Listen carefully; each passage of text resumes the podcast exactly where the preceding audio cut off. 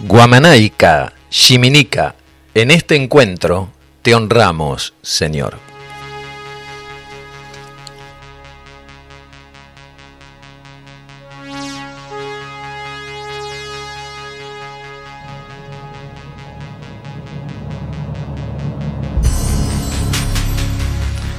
Buen día, buen día, ¿cómo está querida tribu limonera después de tanto tiempo?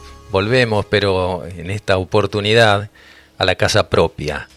Y queremos agradecer muchísimo a todos quienes de una forma u otra han estado apoyando esta iniciativa de Radio Limón, de su director, de poder tener su espacio propio, de no andar deambulando de alquiler en alquiler a veces para, para poder salir al aire haciendo malabares.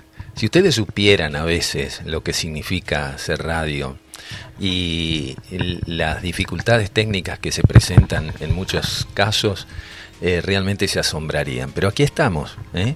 poniéndole alma, corazón y vida. Y esa es la intención, de que al menos este tipo de programas en esta emisora puedan llegar a ustedes con, con la energía del amor que le ponemos para poder estar en el aire. Y agradecer, como decía al principio, todas las muestras de solidaridad, el apoyo, eh, desde lo anímico y desde lo económico, también para que podamos tener nuestra casa propia. Así que a todos ustedes, realmente, muchísimas gracias. Este es su programa.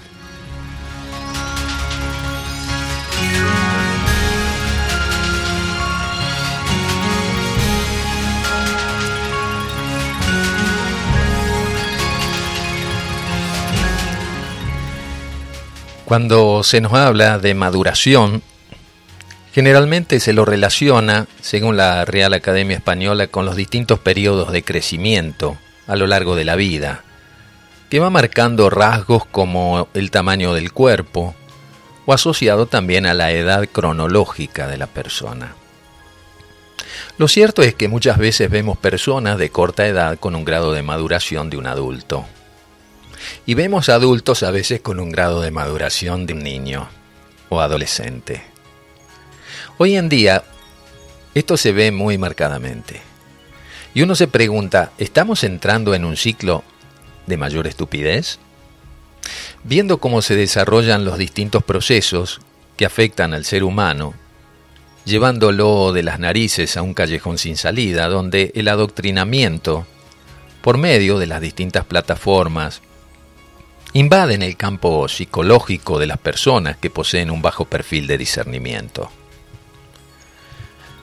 donde las autoridades muchas veces solo se dirigen al pueblo por medio de Twitter, TikTok, blog y otras cosas, y tantas líneas que se utilizan para seguir distrayendo el verdadero propósito que se esconde detrás de las de la fama y sus apariencias.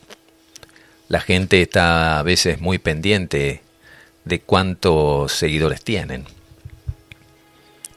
Sin pretender ser un puritano, y lejos estoy de serlo, veo con tristeza la degradación de la especie en algunas áreas en cuanto a la maduración se refiere. Quisiera ir un poco más allá del análisis, quisiera abordar el tema de la maduración espiritual. La maduración espiritual que no se vea encorsetada por las doctrinas y religiones que solo procuran fieles que no cuestionen lo enseñado desde hace tantos y tantos años atrás. No es este un ataque a las instituciones religiosas, sino a cuánto se pudo haber o no avanzado en el desarrollo integral de una persona desde su niñez hasta que tenga la suficiente maduración para pensar y cuestionar por sí mismo sobre temas que interesen a sus inquietudes más profundas. No voy a caer en la tentación de generalizar. Puede uno ser una persona adulta que solo se ajusta y adapta a los cambios vertiginosos de un mundo cibernético para estar a la altura del modernismo y no tener intereses en evolucionar. En algunos aspectos el mundo ha progresado, pero no ha evolucionado. En algunos aspectos, vale la aclaración o bien mantenernos al margen de ciertos modelos e imitar y sin embargo enfocar su atención o replantearse la vida monótona y pretender evolucionar como especie.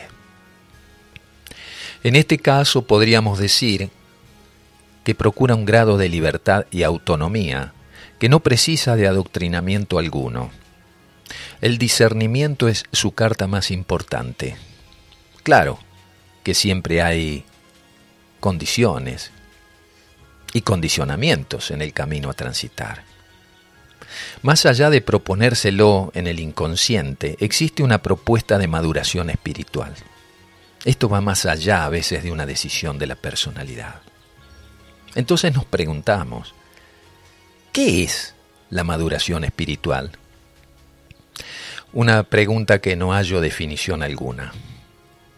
Quizás una aproximación inherente al propio estado de buscar y experimentar el autoconocimiento, sosteniendo el respeto por quienes piensan y viven distinto a lo que uno pretende.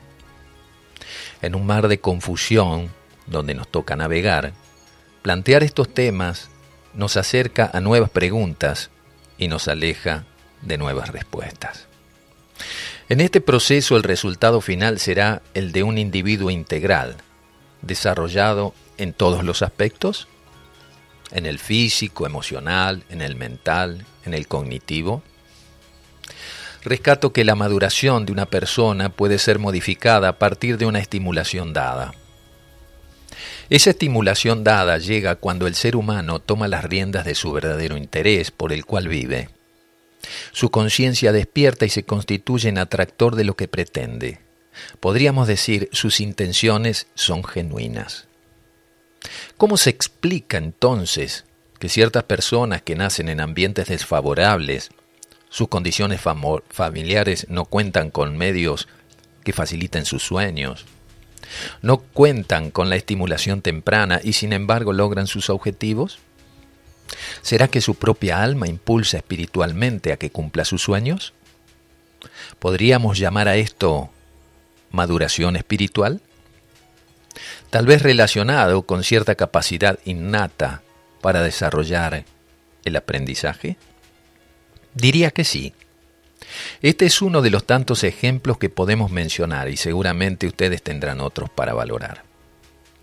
En medio de esta transición, si algo va al rescate de la humanidad, es esa maduración que está marcada por la capacidad de amar.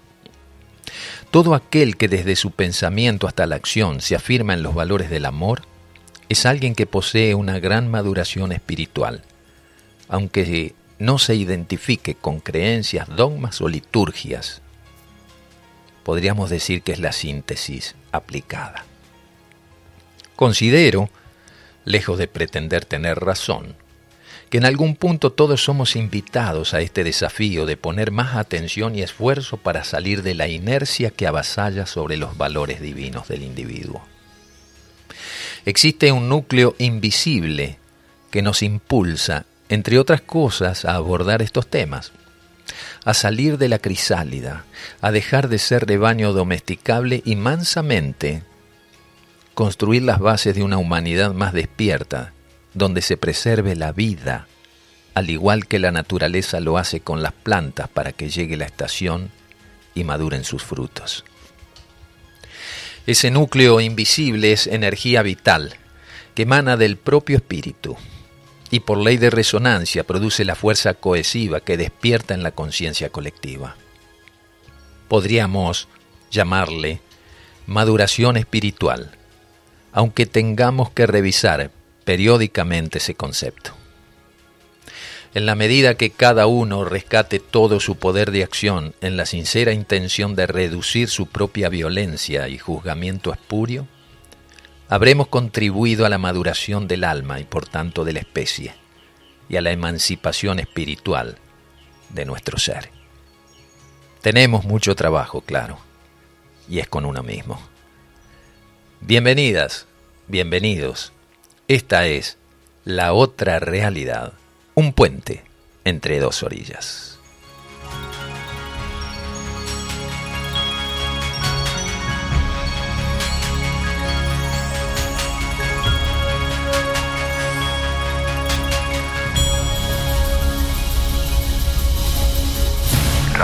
Radio Limón 90.3. Capilla del Monte.